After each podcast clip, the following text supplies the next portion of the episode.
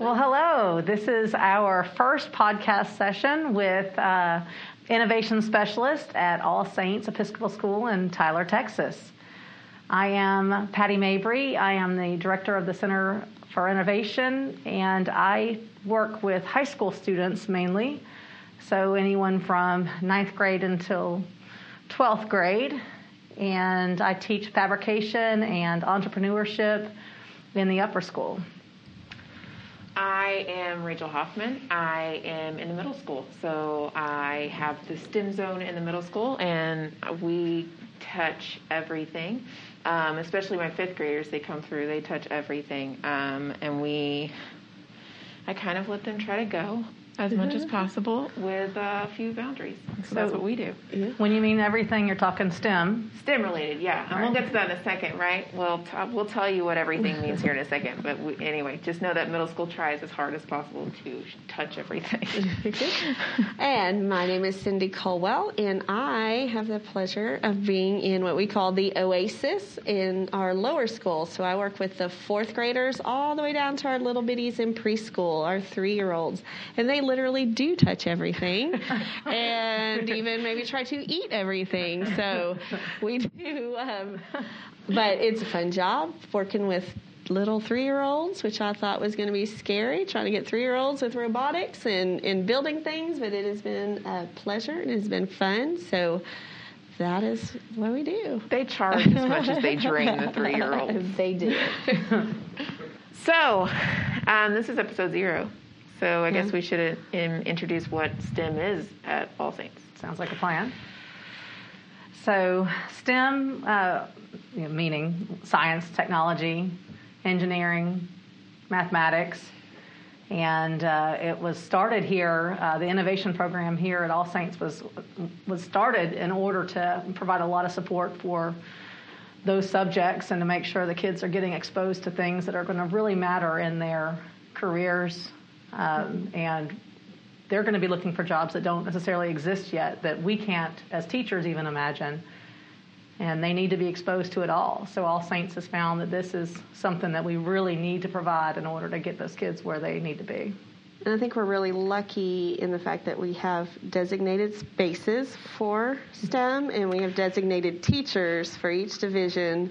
Yeah, to teach. I remember skills. When I first got here, we finally had that maker space, but we didn't mm-hmm. have mm-hmm. any teacher in there yet. Yeah. And that became, I mean, we used it enough to finally get a teacher in there, but mm-hmm. anyway, it was nice to finally get the space, but then to really have a teacher in there. Yeah, was really, she's talking about in the, in the lower school. In the lower it was a, it was room, it was a space, space but yeah. the teachers had to bring their class in, and it became yeah. a little chaotic, a little messy, and so a good stepping stool. It, it was. was it was a great start, yeah. and so about two years ago, yeah, this is our second year in the Oasis. So, yeah.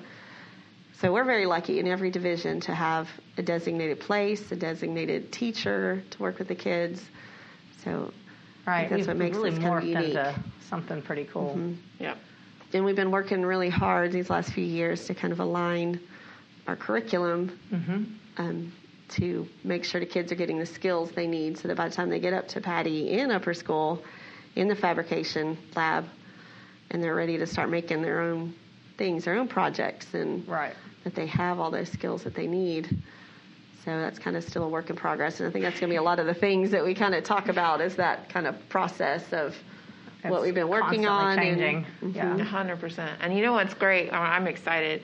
I mean, I love my babies that I have now, don't get me wrong, but I just think about like the kinders that are with Cindy right now. When I when I get them, they're going to be mm-hmm. so ready to go. It's right. going to be kind of mm-hmm. awesome.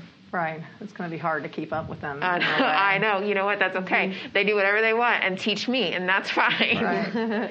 Like right now, I just have, I just got through with a fourth grade class, and they're working on a, a state project. And they saw the first graders project, and one of the boys went over and he said, that's a first grade project? They already know how to do that? Oh, man, I didn't know how to do that in first grade. Right. So, so it's really, it's yeah. kind of neat. So it's, it's kind exciting. Of what you're talking about.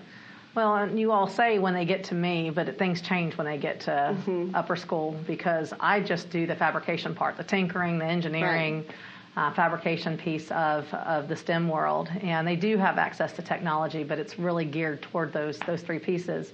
But we have other teachers where the kids can actually, you know, expand on what they're working on. We have a computer science teacher. We have engineering teacher. Uh, obviously, we have physics teacher.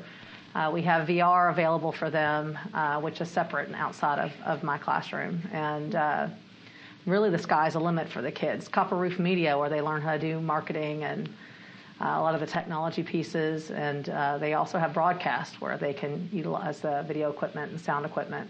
Mm-hmm. And uh, all of that's, that's growing. So mm-hmm. I, I wind up being a very small component of all of those pieces right. that you all are prepping them for. Because they do robotics and computer science. Right. So I do have some kids working with Raspberry Pis, and they're building an arcade. And we have mm-hmm. played a little bit with, uh, with robots, but it's... Uh, that's what it is. I mean, it's just really just playing, and the kids that are finding things that are interesting for them. Mm-hmm.